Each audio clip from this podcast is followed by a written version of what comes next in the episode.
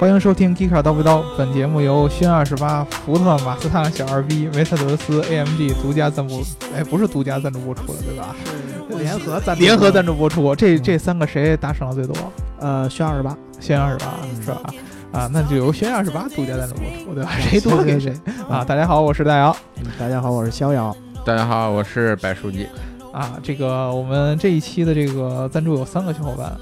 对吧？但是呢，我们这个一向的这个调性就是谁给的最多，我们就说谁。对对嗯对对，对，所以说还是先二十八啊，独家赞助播出啊。对然后我们还是这个要先但跟大家聊一下我们上一期节目的这些评论啊。上一期节目当中，我们去聊了这个 FF 九幺，嗯嗯，就是 FF 九幺呢，这个产品确实还是从这个创意上来说还是不错的。对，而且行业内很多人都都看好这呃对个车啊。嗯对对，比较认同，对吧？然后呢，自不能因为大家对贾总的一些这个信偏誉见嗯度上的这些，呃对嗯我觉得也不不不是完全的偏见，有一点道理，对吧？对对但是但是你不能因为对贾总的这个信誉上的这个信任问题， 虽然不就欠了点钱嘛，对对吧？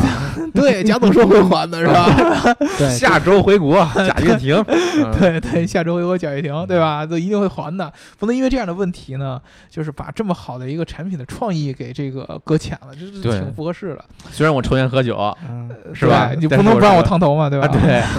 对吧？所以说这个我们这个留言值啊，嗯尼尔瓦纳他说的这个还是希望 FF 能活下去的。不过之前好像有点太膨胀、太装逼了，搞得太大搂不住了。特斯拉当初都用的莲花改的，但是 FF 直接搞工厂还是在美国，这太烧钱了。如果能把 FF 九幺能少量量产，拉升逼格和技术，再踏实做个 FF 的 Model 三或者 Model S 并量产，保证好品控，那还是很不错的。总之，猥琐发育，别浪。这个这个事儿，其实我们有一个特别特别特别重要的一个问题呢，就是嗯如果说特斯拉，我们当时已经说了，他已经把这个 flag 给抢住了。嗯，对，上上期的时候跟大家就聊上了上期的对，对，特斯拉已经把这个之前的这个电动车简单的做出来，性能上去，已经 flag 给抢住了。也就是说，由于特斯拉，大家知道电动车这事儿可以对，啊，可以做得很好。那么你现在有一个企业想要重新立一个 flag 出来，你就不能抢人家已经立好的旗子，对，嗯对，对你就得再想一个东西出来，你就必须得再往前走一步。你得立个更高的 flag。对，那特斯拉是说电动车可以做得很好，对，那么再有一个人出来，就必须得告诉你电动车可以做的完全不一样。嗯，就有点像就是 iPhone 出来的时候，其实智能手机大家已经都知道了，对吧？但是 iPhone 出来以后，重新把这个手机的游戏规则给改变了，这这就有这么一个东西。对，那么你你你 FF 九幺就必须得有一个足够的创新。现在对目前来看，就别咱别说它这个逼格到底怎么着，或者说是不是吹牛，但是这个嗯产品，我个人觉得，虽然就算是量产量不大的话，这个产嗯品的这个创新程度也是很高，只要它对最后能卖出来，就算卖的特别特别贵，我觉得也是有人愿意去买单的。因为其实、呃，咱们仔细想啊，现在电动车里边级别最高的就应该算是特斯拉对算之一吧，或者说你像科尼赛格那种也不算是纯电动啊，对对吧？特斯拉算是第一，但是你说它跟极致的车型比起来，还是差一个档次的，嗯对吧？？比如说跟什么我们之前聊迈凯伦啊什么的这些嗯相比，对它确实还是差一个档次。可能那个呃 Remark 那个算算算是一个电动超跑吧，对，对吧？但是跟这个上面还是有一定有一定差距的。你像 FF 九幺这个，我觉得它可能定位要比特斯拉还要再高一些，对，是，对吧？它它是那种就是一定要有一个，它自己管那个叫什么新物种嘛，这个确实有点吹牛，但是它嗯确实定位是更高的。我就想问，就是以贾总这样烧钱，以这个 F 九幺 FF 九幺标榜了这么多新技术啊、新创意啊什么之类的，你觉得他最终卖多少钱？然后又有多大销量，能把他之前吹这些牛逼、欠这些钱、烧的这些钱再补回来呢？呃因为其实还是这个本质，我们跟那个咱们的听众已经讲过很多次了，啊嗯造一个特别特别高端的车，不花太多，不会花特别特别特别多的钱。不难。对，造越大众的车越烧钱，对，是我的意思是说，就是你这个 FF 九幺，呃哦你要就卖是多少钱，对吧？对你就是造出来了，然后你准备去卖了，大家也都认为你这是一辆好车，也确实有人会去买，对，但是你能填上你之前的这些窟窿吗？我觉得窟窿肯定是一时半会儿填不上的，啊对，你像嗯对吧特斯拉现在还是亏损的。对，它还还是亏损的。但是之前如果说就是按照贾跃亭之前的完整的汽车的规划的话，它其实 FF 九幺是把这个 FF 这个品牌打出来，嗯然后让 FF 获得足够的这样的融资去做了技术储备以后，嗯它可以用这些技术储备在它的乐视汽车下面做一些相对来说比较大众化的这些产对品，它是这么一个格局。它等于说在之前的那个情况下，它已经把这两个品牌的不同定位都已经想好了。嗯对，这跟特斯拉是有区别的。特斯拉其实是你将来去看的话，Model 3出来了，一旦普及了以后，Model 3和它的这个 Model S 和它的 Model X 是有一定的这个定位差距的。嗯它顶多你能像是说，比如说，呃，我是一个奔驰。对，嗯，这个级别的，但是你我觉得 F F 九幺这样可能更高了，它它有点已经到了这个超级跑车，你像像奔逸啊什么的这样的一个级别，它的价格，嗯很有可能就是上好几百万的这样的这这样的价格了。将来它不会是 Model X，比如说你一百万左右就可以搞得定的，它一定得是上好几百万的。我这个 FF 九幺这辆车，嗯，对我个人感觉会是这个样子。对，所以说呢，我觉得这个定位是不太一样的。至于说它能不能把这个钱还上，我个人感觉你卖这种，就说现在不是新的创业企业做这些电动超跑的，呃不是说电动超跑，就是内燃机超跑的，都已经是苟延残喘的，没有多少是特别特别盈利的。可能法拉利现在还行，对吧？嗯对，所以说这个 FF 九幺，我觉得不会是说为了把这个钱什么着给亏上。创业公司刚初期，它只要能继续把这个产品往前走，就一般都是融资来填的，一般都是融资来填的。是。其实我的看法就是，嗯，你这个车呢，现在造的确实大家都就是有口碑，嗯然后那个你这个东西造的就是空中楼阁造的很高。嗯 FF 九幺它怎么就能代表你平民车做的就好？ ，FF 九幺它不会本身不会做平民车，啊我的意思是，FF 九幺造完了之后，嗯大家都说好，大家嗯都觉得行，嗯，然后你怎么去保证你出的平民车，就像特斯拉这个 Model 3一样，嗯你能够用低廉，然后那个呃平易近人的价格，嗯，然后还给大家像 FF 九幺这么好的愿景，呃，其实其实然后这你个怎么样子去做到这一点？其实这个样子，FF 九幺其实更多的是一个标签式的一个一个一个东西，很多创新的东西都是介于它的价格会非常非常高的前提下做出来的。对吧？啊，这个其实确实是个问题。它到时候它比如说平民车，你还能不能体现这么多创新？对对，那确实是是是目前来看，你其实说实话，你像 Model 三、嗯你都没以你也挺没体贵现出来特斯拉的这种创新，呃 Model 三，你你说它嗯算是大屏，算是它是一种精简，我觉得对它都嗯不能说是多大的嗯创新吧。但是它上面的技术确实也很先进，也有 autopilot 的功能的。对对，其实这个对这个上面，我觉得这个这个想法可 Model 能三是不本太身一也样不的。便宜，其实对呃我个人感觉，FF 九幺可能到最后根本就不会去对，以他自己的品牌去做这个相关的这些、呃平民车，他可能做的就是说，我的这个 FF 九幺上面相关的一些技术有哪些相对来说是可以落地在平民车的，我把这个东西去跟乐视的了自己做分享，然后让乐视去做一个相对来说比较大众化的一个车型，嗯，这个是比较合适。但是现在乐视汽车已经没戏了。对啊，对，只剩他了的话，那贾总现在唯一的想法只能说是靠着自己的努力，能先把 FF 九幺这个车真正造出来，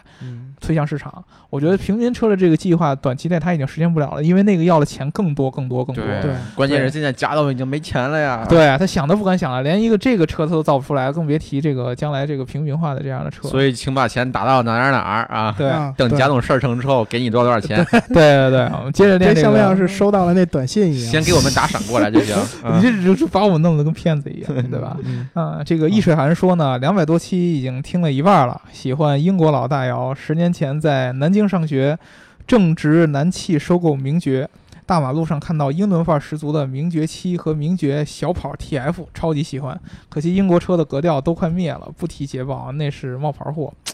哎呀，从心里边我是非常非常还是非常非常认同你的。对嗯这个，但是其实很很很悲剧的说，英国现在也就只剩下一点格调了。对对啊，对你如果听了二十多期，已经听了一半儿，你应该我应该已经听过我们讲的那个英国汽车工业消亡的那个那那一期了啊。对，就讲英国汽车工业是怎么黄的。对对对对对，这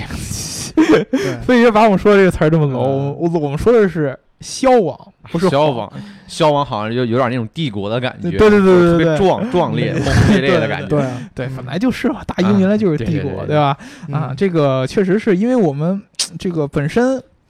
在工业上面啊，现在已经跟这个你像德国和日本这样汽车工哎业特别领先的国家，确实有很大的差距了。对吧很大的差距嘛，是正在落后好吗？嗯这这就这这很大的差距，啊，就确实是很大的差距。从体量上来说和技术先进程度，但是之前我们聊过迈凯伦，就是英国还是有一些对这个技坚术持储的备，机电嗯机电还对是有有在赛车坚上面还持是的有一定坚持的，嗯对吧？对这工业上还是有一定坚持的，但是确实这种相对来说，这个民用车上面确实已经嗯已经完全赶不上趟了，嗯对吧？嗯你说的那个我也完全同意，就是捷豹呢，现在。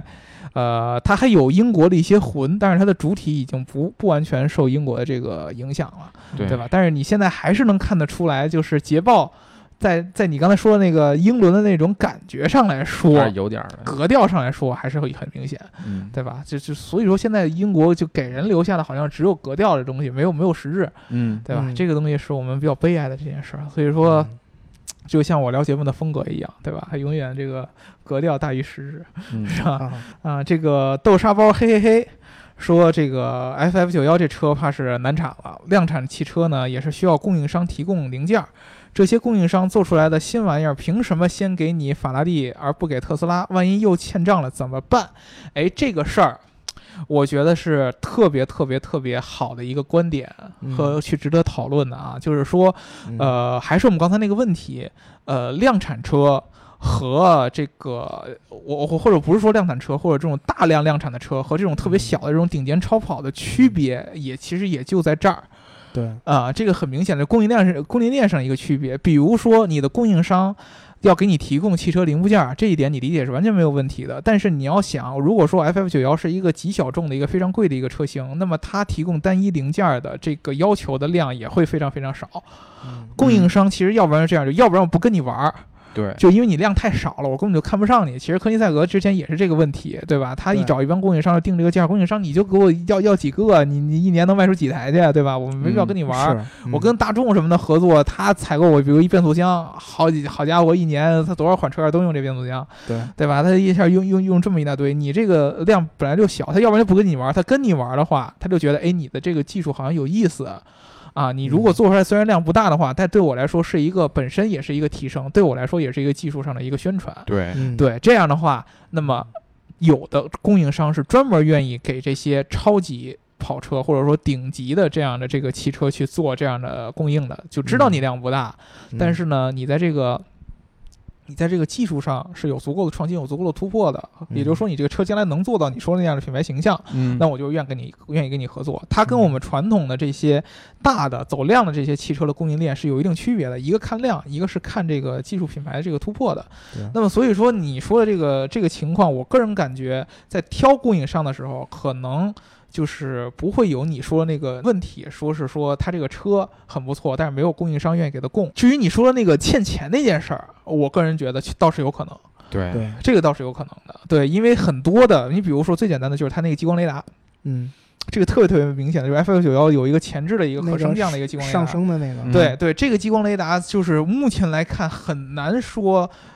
有，就你根本就找不到有一个大量的一个供应商可以给它供这个事儿。现在对，其实你现在定的话，激光雷达你交货也得两个月。嗯对对对，现在的激光雷达就是啊，海外最著名的品牌就是 Valentine、这个嗯 Valentine 它嗯需要手工去调制它每一线的这个激光束的发射的这个方向，对它的产能是非常非常非常低的。现在大部分这个买了万代的产品，只能是挂在自己的这个自动驾驶测试车上去做。嗯对那么将来 FF 九幺这样，比如说就算它量很小，比如说我就要卖呃限量，比如说三百台、五百台嗯这样的，那么它要短期之内要这么多激光雷达也是不太可能的。所以说嗯这个激光雷达其实就是很大的一个问题，而且它一旦想要找一个公司，就算有能力说，哎，我可以给你做短期之内，或者说一年之内能给你做出三百台这个激光雷达，能让你车上能用，这个成本也会非常非常非常高。嗯所以说他要的钱很多，有可能会像你说的，就是由于法拉第未来这个现在的资产问题，供应商不不敢跟你合作，就是我能做得出来，但是我也不会给你，因为我怕你给不给不了钱。对对这个对嗯确实是很有可能的，对吧？所以说这一点上，我觉得。这个小伙伴提的这个问题还非常非常非常的不错，对吧？呃，嗯钱所所有的造车到最后其实钱都是本质，对对还是钱的问题啊。对吧？你你对甭管说你产品多牛，你得有足够的钱把这些供应商，把把你的这个生产线，还有你最后的销售都能给做成一套体系才能对上市。对，这个车从原型车出来到最后的销售上，还有很多很多的钱嗯要花。李斌不是说嘛，造辆量产车至少两百百亿，对对，嗯这个是一个基本的一个门槛儿。所以呃说，呃，这也其实既呃现实，但是又特别特别特别的残酷。对对，对你看到这么挺好的一个产品，最后就是因为就是因为钱的问题，嗯它落不了地，其实你还是挺挺挺惋惜的。这也就是为什么上一期最后表表达那么一个态度，嗯嗯对吧？好，这个我们这个评论虽然念完了，但是我们还是要呼吁大家啊，听节目要记得这个点赞、打赏和评论，对吧？打赏？然后呢，嗯我们之前这两期没跟大家提，就是说呢，我们自己这个粉丝群的问题，大家要是想嗯加入我们的粉丝群的话呢，在这个后台啊，不管你是在什么平台上听到的，对吧？嗯然后留下你的这个微信号，然后我们这个小伙伴跟你看到的时候呢，就会拉你进群，对吧？嗯，呃，这个我们这一期节目要跟大家聊的一件事儿呢，又跟我们的一个新闻有关，嗯呃对吧？？前两期节目都跟大家聊的是这个、呃最近这段时间比较火的这些新的造车品牌。对，嗯嗯这个造车品牌呢，我们后续还会继续跟大家聊。但是这一嗯期呢，由于出现了一个新闻的事件，所以说呢，我们觉得 有必要跟大家换一个话题，什我么们新聊一聊闻别的。嗯就是之前在这个媒体上特别特别火的一个事儿，叫做共享宝马。哎，嗯，沈阳，沈阳对嗯这个这个事儿特别有意思啊！之前这个呃有这个徐道称，就是在沈阳出现了一个宝马的共享汽车项目。嗯嗯然后呢，所有的车都是宝马的一系，一系对对吧？嗯啊、大家知道，应该是一系呢，之前是一直是宝马的一个两厢的一个小车，嗯对吧？对但是后来今年国为这产个啊出了一国个产为三中厢三国厢版嗯特殊出了一个三厢版的中宝马国一特系供车，啊，就是因为咱们嗯中国人很喜欢三厢车嘛，对对，啊三厢车给人感觉是一种轿车，比较比较上档次，比较有面，子，嗯对，比较有面子，而且空间相对来说呢，实用，就是比实用比一比些比。较实用一些嘛，对吧？嗯所以说呢，这个一系在中国特地出了这个三厢版，然后呢，这个嗯车最近在沈阳出现了一个共享的这么一个项目，好多人就说，哎呀，嗯是宝马，是不是宝马做的？对，啊然后到处都是一系的这个三厢车，然后呢，这个这个你以后就不用自己买一辆宝马了，你在外边用这种共享的方式，我记得好像每公里有一块五，啊对对那对，然特后别另特外别便宜，我而且还便要宜好像油费还是要免的，对吧？对，嗯一对千封顶两百，对对对，就特别特别便宜，就可以开到宝马，哎，大家一下就炸了，嗯说你以后再也不用买宝马车了，什么什么什么的，然后你只只要是开这个共享就可以了，然后嗯搞得这个宝马官方特别特别特别特别被动，对嗯对对，啊，我记得我啊朋友圈里有一个这个呃宝马的这么一个这个这个朋友，他是这个、呃应该是专门做这个宝马品牌的，最近就是在转发这个澄清这些事儿啊， 对，嗯就说这个共享宝马这项目不是宝马官方做的，你知道为什么？嗯就是因为，呃，如果大家去看这个网上跟一系有关的这些车主的论坛，嗯就看到已经非常非常非常 太寒寒。心了，又去人买了蓝色的，嗯没没法买蓝色，对对嗯对对对，因为之前一系好像这个广告上不是蓝色的吧？广告上我记得是一个红色的，还是还是什么样一个颜色类的似？于橙色的感觉，呃，对对，有点像橙色那个感觉，但是不是蓝色。但是你知道，嗯宝马其实蓝色还是挺好看的，对嗯对对，挺重要的一个配色，有它很的多人去选 M 那系个列很多用户对蓝对色，对对对对，所以说而且很多那个颜色还挺漂亮。啊对，所以说很多人买宝马的时候其实会选蓝色。对然后当时我看到网上特别悲剧的一个，就是有一个蓝色的这个车的车主把他这个挡风玻璃里边加了一个纸别看了条。嗯，对对别别看了了，不不是是共共享享。对对对对，特别特别有意思。嗯然后很多这个一系的车主呢，就在这个论坛里边或者车友这个论坛里边就就说啊，说嗯你看、啊、这是怎么回事啊？一下、嗯啊，一下把我们的这个本来辛辛苦苦买的辆宝马，对不对？现在让人一说，哎呀，这共享汽车，啊对没法装逼了是吗？对啊在路这上都有人敲窗户问你，哎，你这共享的吗？呃，对，这一下就逼格就下去了，然后搞得宝马特别特别特别的被动。然后呢，呃，首先跟大家说一下，就是最近这个爆出来的这个共享宝马的这个项目呢，其实不是宝马官方的一个对共享汽车的项目，对，对吧？嗯，啊它在沈阳当初这个媒体爆出来的说，据传这个投放了一千五百辆的宝马一系的汽车，嗯对，嗯但是实际上呢，也这个20辆呃对只有也就二十二辆，十辆，对，据称只有二十辆。对这个公司就真正做这个事儿的公司叫做弘扬汽车。嗯哎，弘扬就是弘扬民族文化的这个这个弘扬这两个字对，儿。哦弘扬不是是个名字，不是个动词，对对对对，对所以说它特别有意思。它的这个宝马这个车的这个这个这个呃侧门上啊嗯贴的这个标上面写的是“弘扬共享汽车”，嗯嗯很多人就以为这是不是宝马官方做了一个广告，说我啊为了弘扬共享汽车这种模弘式扬。爱国精神，对，就把弘扬当做一个动词来理解，嗯所以说对弘扬共享汽车这种模式，让大大家更多的去接受共享汽车这件事儿。所以说，宝马嗯拿出了自己不惜拿出自己的一系的车嗯来给你们做共享。对哎其实不是这意思，其实意思是它这个公司本身就叫弘扬，嗯所以说它那贴的叫弘扬共享汽车。嗯对，它其实是这么一件事儿。嗯所以说呢，很多人把它理解为宝马官方的一个作为，它其实是有偏差的，对它并不是宝马做的。这个实际上它的这件事儿怎么回事呢？是这个弘扬。汽车这个公司，嗯然后呢，他嗯找这个当时因为沈阳当地的这个宝马的经销商嗯去订购了二十20台辆宝马的车一系对，啊，然后呢去做了这么一系列的这样的，算是算是后装了一定的改造吧，嗯对然后去推出了这样的一个弘扬共享汽车这么一个项目。对对，然后所以说你们看到那些宝马一系，不是宝马自己官官方投放的，而是这个、这个这个弘扬公司、弘扬汽车公司去找找这个宝马的供应商去买来的。对，对，是这么一个逻辑、嗯啊。所以说这个事儿本身上和宝马官方没有什么关系。宝马也很冤呀，对，啊、呃，但是说实话，宝马不是没有共享汽车，对啊，对对，呃这个是这，样的。所以说呢，对宝马自己。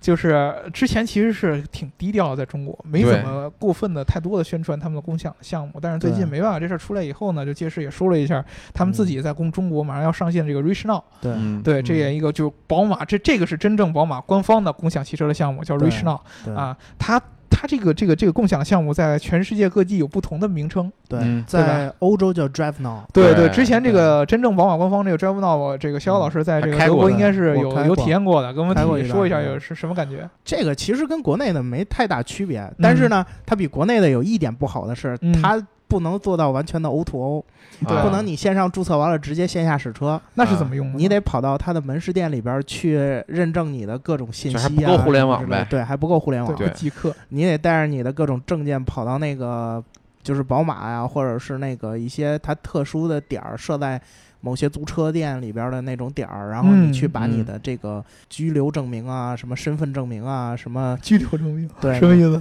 呃就就是在哦欧居洲住啊居证明居留啊居住居的住证明，对对吧对对，不是不对是拘留， 啊，居留啊，居留就是关起来不是了，那拘留啊对对对，不是那拘留啊。嗯，然后呢，这些东西需要给你复制一遍，然后认证了之后上传到网上，然后你才能使，办拿一张卡，然后拿完这卡就去刷，刷完了之后就可以跟咱们一样的使车。然后奔驰出的那一款基本上就是 O to O 了，对它那个拿手机直接就可以解锁呀什么之类的，对，奔驰应该当时在欧洲是 Car to Go，呃对吧？Car to Go，嗯对，这个宝马当时它这个 Drive Now 在德国是用的什么车啊呃，它最好用到了叉一，叉一就是 SUV，对 SUV，然嗯后那个敞篷的那个。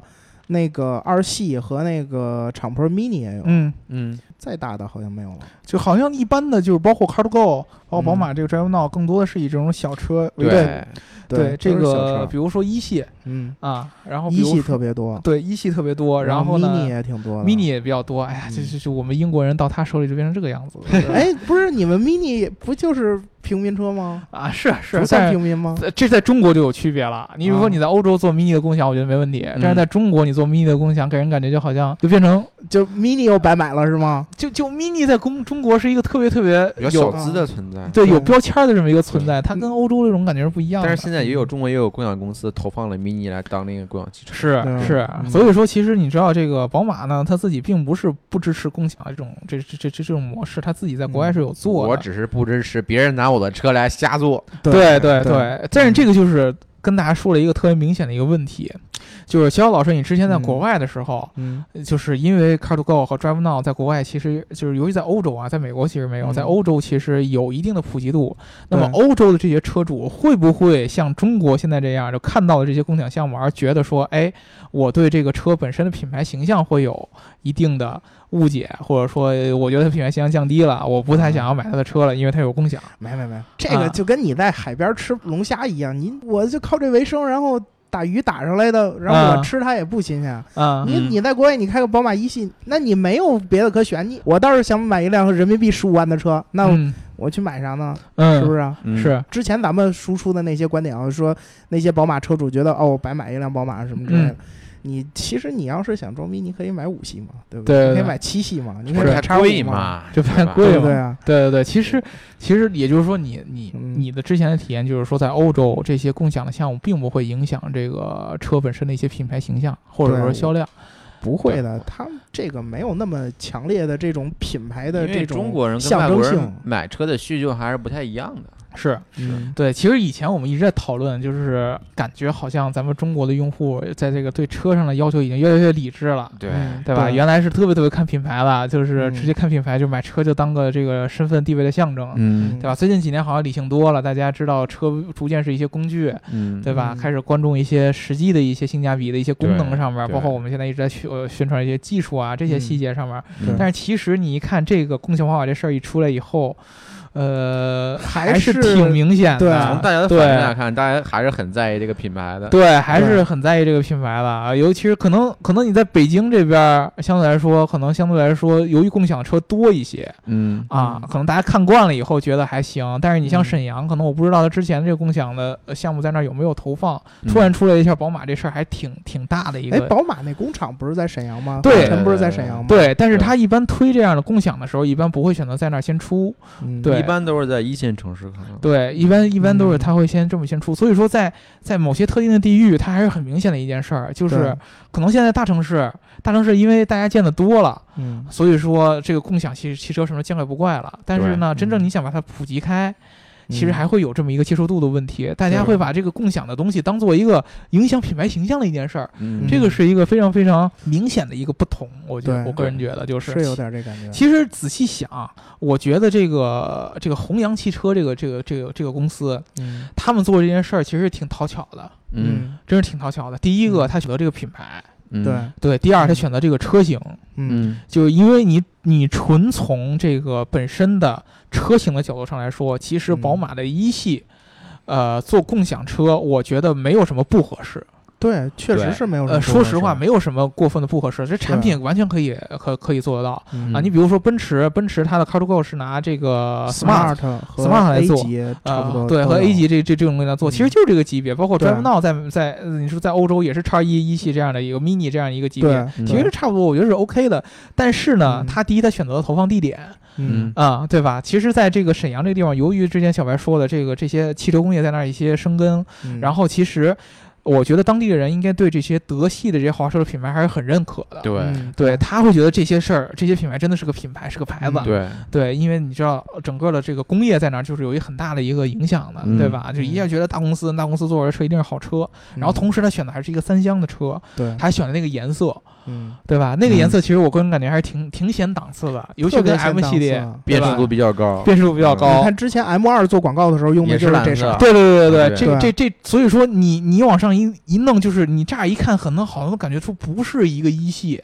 嗯，对你，你离远了看那照片一摆上，你还不知道以为是三系或者什么样的车在那儿呢，甚至说嗯哎，甚至说可能是带 M 套件都有可能，啊对吧？？嗯对，，因为你又你一下那个车排在那儿，你又看不出这个车的大小，嗯对？吧？你看不出这个车具体的一些一些什么。一般的小用户一看，哎，这个宝马是不是很高端的一辆，嗯对吧？所以说其实还是挺讨巧的一件事儿嗯。然后还有一个问题，就跟大家说了，就是为什么车企他们自己的官方的这样共享的这个项嗯目和咱们这些第三方的共享项目有什么区别？嗯这个其实挺重要的，想跟大家聊一聊的，嗯就是对之前你知道，其实奔驰和宝马在欧洲都有他们各自的共享项目，对叫做 Car to Go，然后还有这个 Drive Drive Now， Now，嗯，对。但是在国内，他们虽然说有一些这个项目也落地了，比如说，其实我们办公室旁边就有 Car to Share 对啊、其实跟 Car to Go 差不多的，只不过也嗯是这个 Smart 这么一个共享出行。然后宝马的 Reach Now 其实一呃，Dri- 也是 Re- Drive Now 的另外一个对名对称。对，嗯然后在在北京其实一直在封闭的在测试，对只不过没对外公开过。嗯啊，但是他们就一直没有大肆的宣传这样的事儿。Car to Go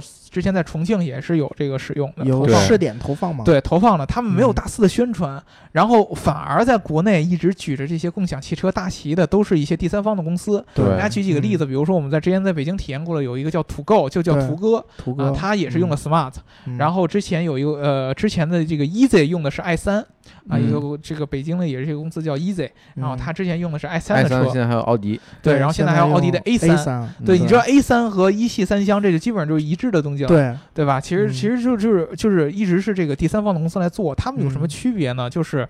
第一个在模式上来说，嗯，嗯，就这个第三方的公司，他们一般选择是租这个车，然后来对投放，对，对吧？他可能选一个租赁公司，然后做一个下挂，对啊，然后把这个车呃这个做到自己的这个运营权做到自己手里边，然后嗯呃投放做这个车。这也就是为什么 EZ 之前用 i 三，现在可以换成 A 三，就是因为之前 i 三可以租完了以后就就就就不租了，啊嗯然后重新再换成 A 三这么着来。然后像这个弘扬汽车直接买这样的，其实还是比较少他的，本身就是那个宝马的经销商，其实呃是吧？它本身就是宝马经销对商之对一，对是吧？嗯对，那所老以板哦也就是经销商的老板，有可能是他压库存了，啊都不知道库存车卖不出去了似的。啊，对，很有可能是压库存的，嗯卖不出去的，然后然后就做了这件事儿，对吧？嗯，所以说，其实这件事儿上，一般情况下，第三方都是选择租的这个形式。那么么像这个弘扬汽车，它是经销商，这个情况就更特殊了，嗯他自己可能就有很多的车的这个库存，嗯他是从这个车厂直接买过来的，然后他有这样新的一个变现的方式。嗯那么传统的这些新的这些整呃不是就是整车厂做的这些自己做的这些新的这些出行项目，它更多的其实是对自己现有的商业模式一种拓展。对，啊，对我本身就造车，但是呢，嗯我发现很多小车我在卖的时候，嗯我其实量也不是特别特别大。你像宝马，你说。呃，三厢一系可能最近卖的还可以，但是你像对真正原来那嗯种小的一系，在中国的销量其实是很低的，对相对来说没法肯定没法跟三系、五系对比，嗯对吧？嗯所以说它其实是更多的是一个新的一个出行的一个模式，而且，呃，变现上也不错，还可以去这个帮助用户去改变他的用户习惯。嗯嗯对吧？让更多用户能接受这个共享汽车这个概念。嗯，所以以说，他其实他希望他做的这个出行的这个项目能够嗯符合自己的品牌。嗯对对，因为一旦不符合自己的品牌形象的话，要砸场子了。对啊，在欧洲其实还好，你知道，嗯对因为欧洲第一，我们本身这个欧洲的相对来说的这个路况比较紧凑，对特别适合共享汽车。嗯哎对确对对实，是嗯本来小车就多，而且其实这个路况比较紧凑，公共交通不是那么发达。嗯你比如说你上上一个山路什么的，你不能老共享自行车吧，对吧？嗯对吧？对这不像咱们中国，咱们中国相对来说呢，对车的这个认知会更严重、更严谨一些，对嗯特别把车当个当个事儿，当个事儿啊对嗯对吧？它不是交交通工具，天天交通工具供因为我嗯确实也是真金白银花了不少钱买的呀，是所以对确实得当回事儿。是是是啊，这确实是这可以感理解的。这个对吧感觉上确实是不一样的。嗯所以说呢，你像欧洲是很适合做这个共享汽车项目落地的，因为大家对就像肖老师说了，你做了，我也不会觉得你对你现有的销售有什么影响，品牌形象有什么影响。对，在中国不一样，第一个虽然说你投放了，但是你万一你这个体验不够好，嗯，对吧？或者说你这个显得这个品牌形象不行，很有可能我就会直接对这个车本身的牌子有影响了。嗯比如说你 drive now 在这个北京落地了，嗯出现了一些不好的什么体验，人家对不会说，哎呀，你这个 reach now 做的不行，或者 drive now 做的是不你行。宝马这车不直接说你行宝马不行，而且你更别说你第三方做一个，拿宝马车做一个，没准都会说哎是你宝马不行，对对吧？都会都会说这样的事儿，所以说它是一个对谨小慎微的一个一个一个一个问题，在中国是一个特别特别特殊的一个情况，对吧嗯？呃，之前我记得大家还记得这个被乐视收购的这个易道，嗯嗯，对吧？嗯当时最早的时候，在这个中国投放的时候，嗯呃买过特斯拉呢还对，它有一个嗯专门的一个特斯拉的这么一个车型，你可以叫，对对对吧？当时就是我记得就是特斯拉，其实那会儿在中国的销量也一般嗯不多对嗯啊。然后易道呢，就是跟特斯拉说，我可不可以采购你一批车？嗯其实对他自己的品牌形象是希望有一个提升的，就是对易道希望借特斯拉这个车型提升自己的品牌形象，还觉得我这个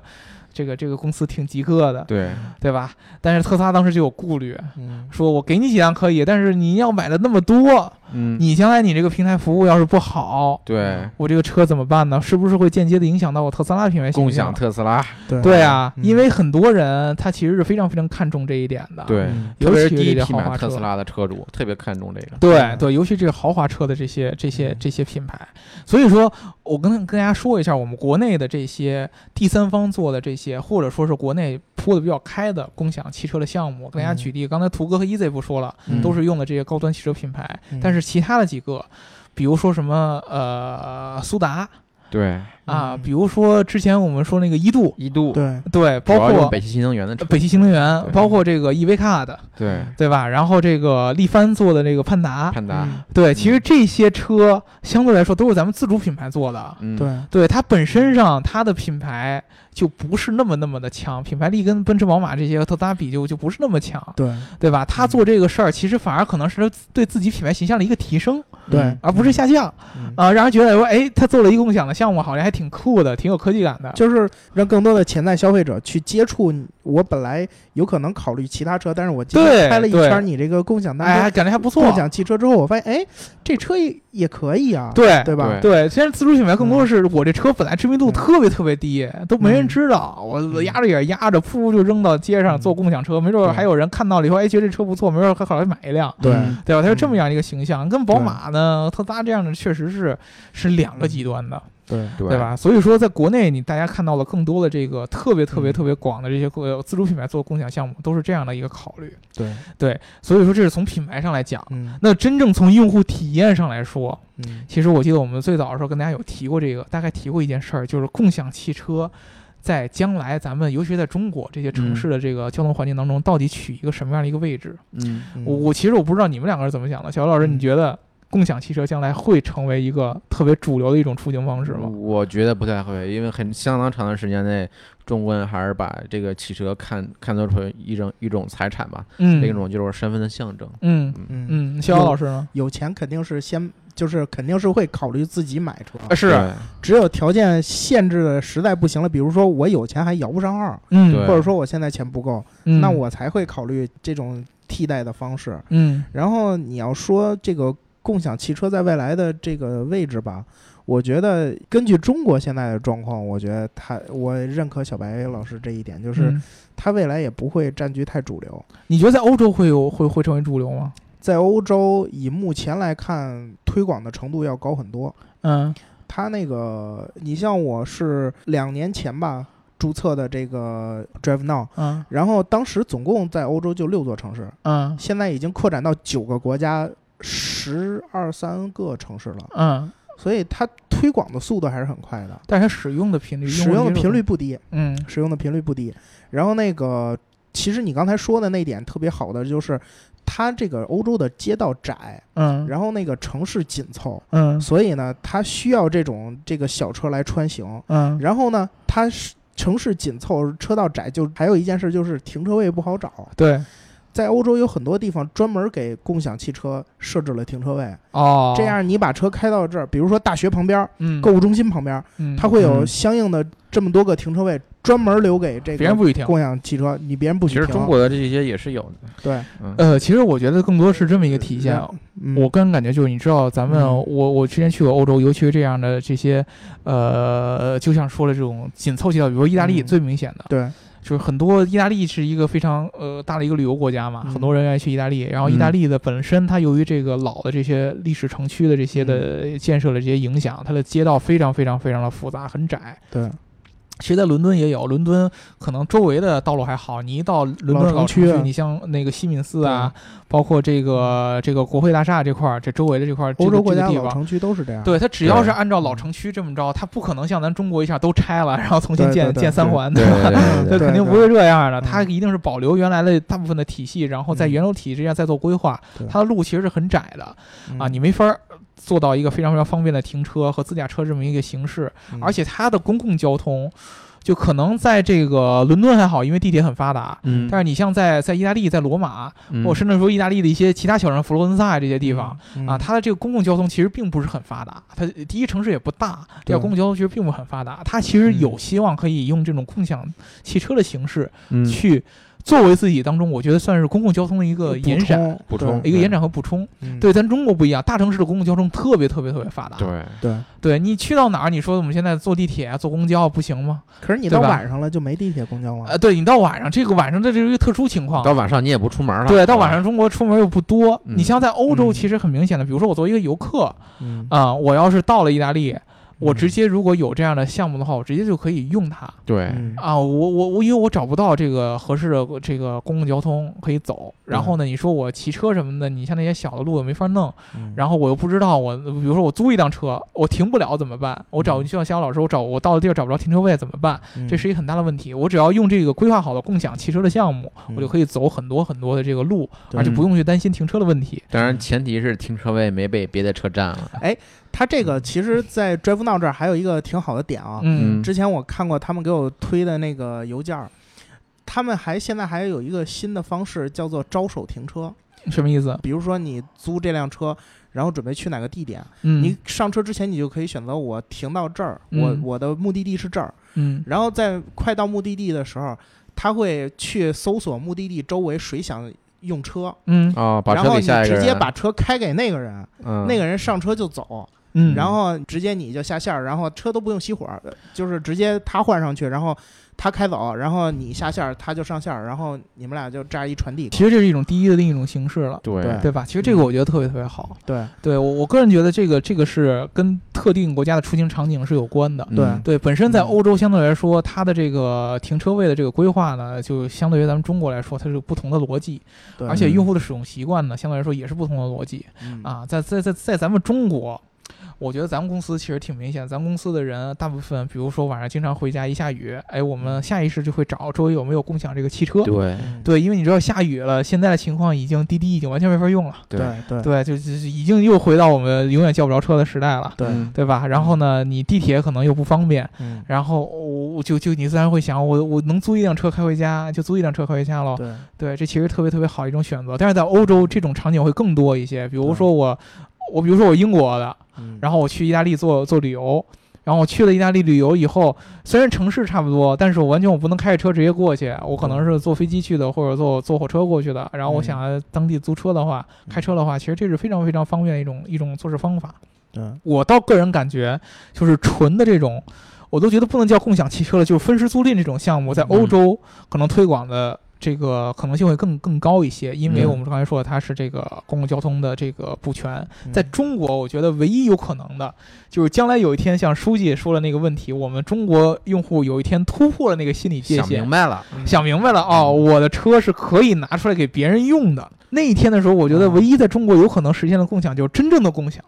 社会主义 嘛，哎，就是我的车在不用的时候可以给别人开对，这就有点像无人驾驶的那种感觉啊，对，而不是说我要找一个公司，我去租一堆，或者说买一堆车，然后再给它扔在街上，所有人都可以变成公共的这样一块开，而是我的私家车在不用的时候可以分享给别哎，人。那问题来了，啊我不知道你们二位愿愿愿意不愿意把自己的车共享出去给别人啊？啊、把自己把自己的车，我我觉得是这样的，嗯，嗯就是、呃看共享给什么人，对哎，那就是放街上让任意的下一个人来租呃，这个是不行的。啊。我觉得这个我是接受不了的，万一他在我车上做一些什么羞羞羞羞的事事，对吧？嗯对呃，说抽个烟把我的烟，把把把我那是什么烫了什么的。嗯但是你比如说，我可以在我的私密的一个朋友圈里去共享。对对对，就是企业内的，啊，对啊，企业内的呀，嗯啊、或者说是比如说某一些特定的这些车嗯，啊、它可能就是适合共享的，比如说一些小车，对，或嗯者一些不是那么好的车，我不一定，你不一定每个人就开什么宝马五系或者说对嗯奔驰 E 级的这样的，他会把车共享吗？人也没必要共享，人家可能都都都自己请请司机的，对不对？都不嗯不一回事儿。但是你说一般的这些小车，你可能平常的这个使用的不使用的时候，你也不是那么心疼，嗯嗯，对不对？你这车没多少钱买的，也不是很心疼，然后这车还能帮帮你赚钱，没准你买一辆小车，然后一直把它共享出去，过两年你就能换一级了呢，嗯，对吧？这都说不准。哎，大老师，我发现你刚才说这情况特别像中国刚有汽车那会儿，嗯，就是整个可能整个这一个村儿就这一一家哎买了车就这一了个拖拉机，哎对，就这一家买了买拖拉机，可能那什么点儿，就是那种四轮的车，对然后对对甭管什么牌儿，甭管多少钱，嗯，然后就这一家有这车，或者这村办的工厂里边有这么一辆车，谁都使，天啊天跑婚对庆啊，对，天天跑婚庆，天天出去挣钱，其实就回复回到了那个时代，我觉得。其实是这样的，但是那个时代其实也有好处，就是那个时代并不堵车，对啊对吧？吧？对对啊，，因为其实现在这样，就是我之前还是那个我们上上期聊那个李斌嗯的时候，他他说了这个，就是你现在说这些事儿，就是现在路已经就这么大，对对吧？你又不可能瞬间，比如说我现在把道路面积一下扩张一倍，这不嗯可能的，不现实的，对吧？你只能说重新规划，去重新摘出一点新的地儿出来。嗯那么你这个道路上，既然面积已经相对来说已经固定了，你能容纳的车的数量也是固定的，嗯，对吧？你再怎么去优化它，比如说我用无人驾驶啊，让它的这个车的这个流量更加合理，那也对只是一个这个这个缓兵之计缓兵之计，一时的解决方案。对，那么，而且无人驾驶一旦出来以后，会有更多人去买车，嗯，对吧？你这个车的量会越来越大，总有有一天你的路面装不下这么车这么多车了，怎么办？然后你就有这样人的需求，只能把人的出行需求在这个现有的车的流量当中做更大的利用。对，那么这只有说，就是我现在这辆车本来只有我早上起来上班，嗯，然后下午下班这段时间开。那嗯嗯在我工作这段时间，这辆车就什么用处也没有，就在那儿停着。我是在道路两侧停着也好，还是在这个停车地下停车场停着也好，它都是在占地儿，嗯对它，是在浪费资源。那这段嗯时间如果有人要开车的话，为什么不能拿我的车来用，嗯，对吧嗯？如果说我这个车是一级什么的，可能我不舍得，但是我这车，比如说我就是一辆北汽新能 源，哎，这北汽新能 源招你惹你了啊？啊 我们北汽新能源车主表示不服，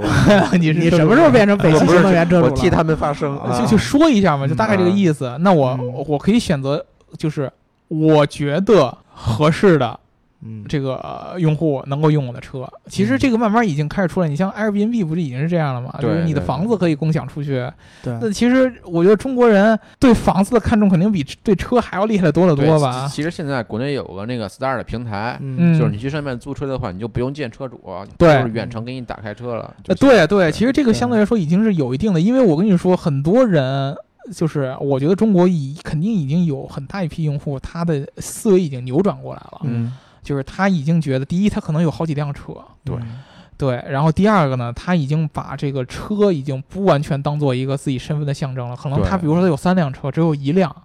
是自己平常开的，我不能共享出去的。剩下那个车就是偶尔去开一开对嗯，啊，或者大部分时间都是停在那儿。那我有了这个车，我为什么不拿出来给别人用？对，那你想啊，其实你现在有多少人？为什么现在限制限制摇号？就是因为之前有很多人名下有很多车，这些车都是停在那儿不用的。嗯嗯那这些车为什么不可以拿出来给那些现在摇不着号的人先开，嗯，对吧？其实会有这样的一个道理。这个其实是不是在同样车的情况下、同样车的数量的情况下、同样道路面积的情况下，解决了更多人的出行需求？嗯，对吧但是大老师，我想问你一句，嗯，责任划分的问题应该嗯怎么算？是吧？你我的车我我没顾虑，我可以拿出去给别人使，嗯他给我撞人了呢，嗯，他给我违章了这些呢这，些其实那个平台都有保险的什么的，对可以通过你法律手段和一些那个呃金融手段来解决。那我麻不麻烦？你是说车主麻烦不麻烦？对啊，作为车主，比如啊那说你车主我要的，车撇在这儿，我我不管他，他永远不会出去给我撞人家，永远不会出去给我违章那去。你的车主要今天既你既给然我把要车出租，开你出就去要了承担这个风，承担对一定吧的风险。就是我为了规避这个风险，我宁可选择不出租，因为名下有三辆车的人，他不一定缺这点钱，啊对吧？啊啊， 确实，除非你的平台给他做到说会有这会个你平台这会有车保租证出的去手了，段的，嗯对你这车租出去了，你有什么事儿不用不用你亲自跑，对车上都有对吧定位啊什么的，哦额外的我保险都有。对，我对们我们都给你把这事儿处理好了，你就等着收钱就行。嗯对，只有达到了这个要求的时候，我觉得名下有三辆车的人才会愿对意分享去。呃，这件事就更更那个什么了。现在对吧情况下，其实是平台责任是最大的。对对由于还是这个人为驾驶了，将来如果自动嗯驾驶来了以后，你这车就是相当于像你说的，我只要嗯往一扔，对，它就自己出去给我赚钱去了，嗯，对吧？这个不是一个很好的一件事儿吗？嗯，对，对吧？我把这个车一扔在这儿，这个车这个产品在出厂的时候，它就自带滴滴专职司机，哎，对嗯，对，对对吧？嗯他平常是拉我的，我不用的时候，他就可以出去拉别人，然后拉的拉到这个钱是不归他的，归我，对嗯这感觉多好啊！对对吧？这对其实非常非常好的，就是自动驾驶将来最重要的是买车送司机，嗯，嗯，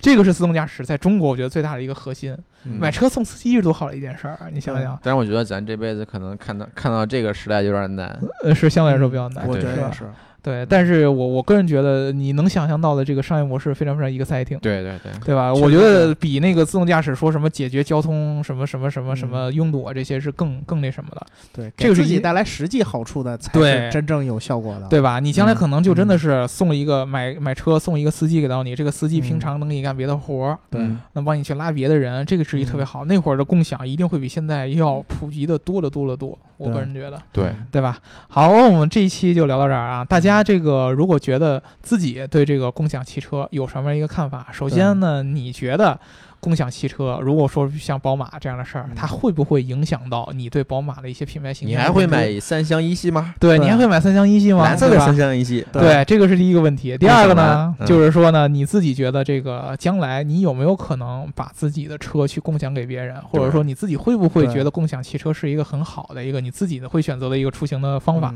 对吧？最后跟大家预告一下，就是我们在这个呃九月二号嗯？哎对，啊，嗯也就是这个下下周六，对，对啊吧？对，就是开学的第 二天，开学的第第二二天天，嗯这礼拜六我们会在北京，终于做我们自己 G Car 的一个年度的一个大的一个活动。年度盛典， 对年嗯对，年度 一下盛就典特别特别不及格，你知道吗？就感觉像是像吗像像什啊么？那我们就是 party，这个极客 party，这个好吧沾染了铜臭味儿了啊！ 对我们叫极客出行大会，对对对吧即可出行对大吧？会我们这个名字呢叫 G A M E，叫 Game，我们一块儿来玩游戏戏，对吧？对也要玩一些好玩的游戏，对吧？嗯嗯啊，这个是九月二号周六一整天的这么一个流程，对对吧？到时候呢，我们今天节目发送之后呢，呃，我们这个官网就应该在明天或者说这周末就会上线。对嗯对，到时候呢，我们会放在这个节目的文案里边儿，大家呢可以来看，嗯对吧？对，我们这个这次的门票还是一样的，就是你报名，我们是不收你费用的。欢迎报名，对，欢迎报名，对吧？只要你嗯有时间，都来找我们来玩儿。我们会请到这个行业当中的这些各种各样的有意思的这个极客来过来大讲佬这个出行相关的事对各儿种。大佬，对，什么我之前聊的什么人工智能啊，对对对嗯对吧？然后什么这个新能源车呀，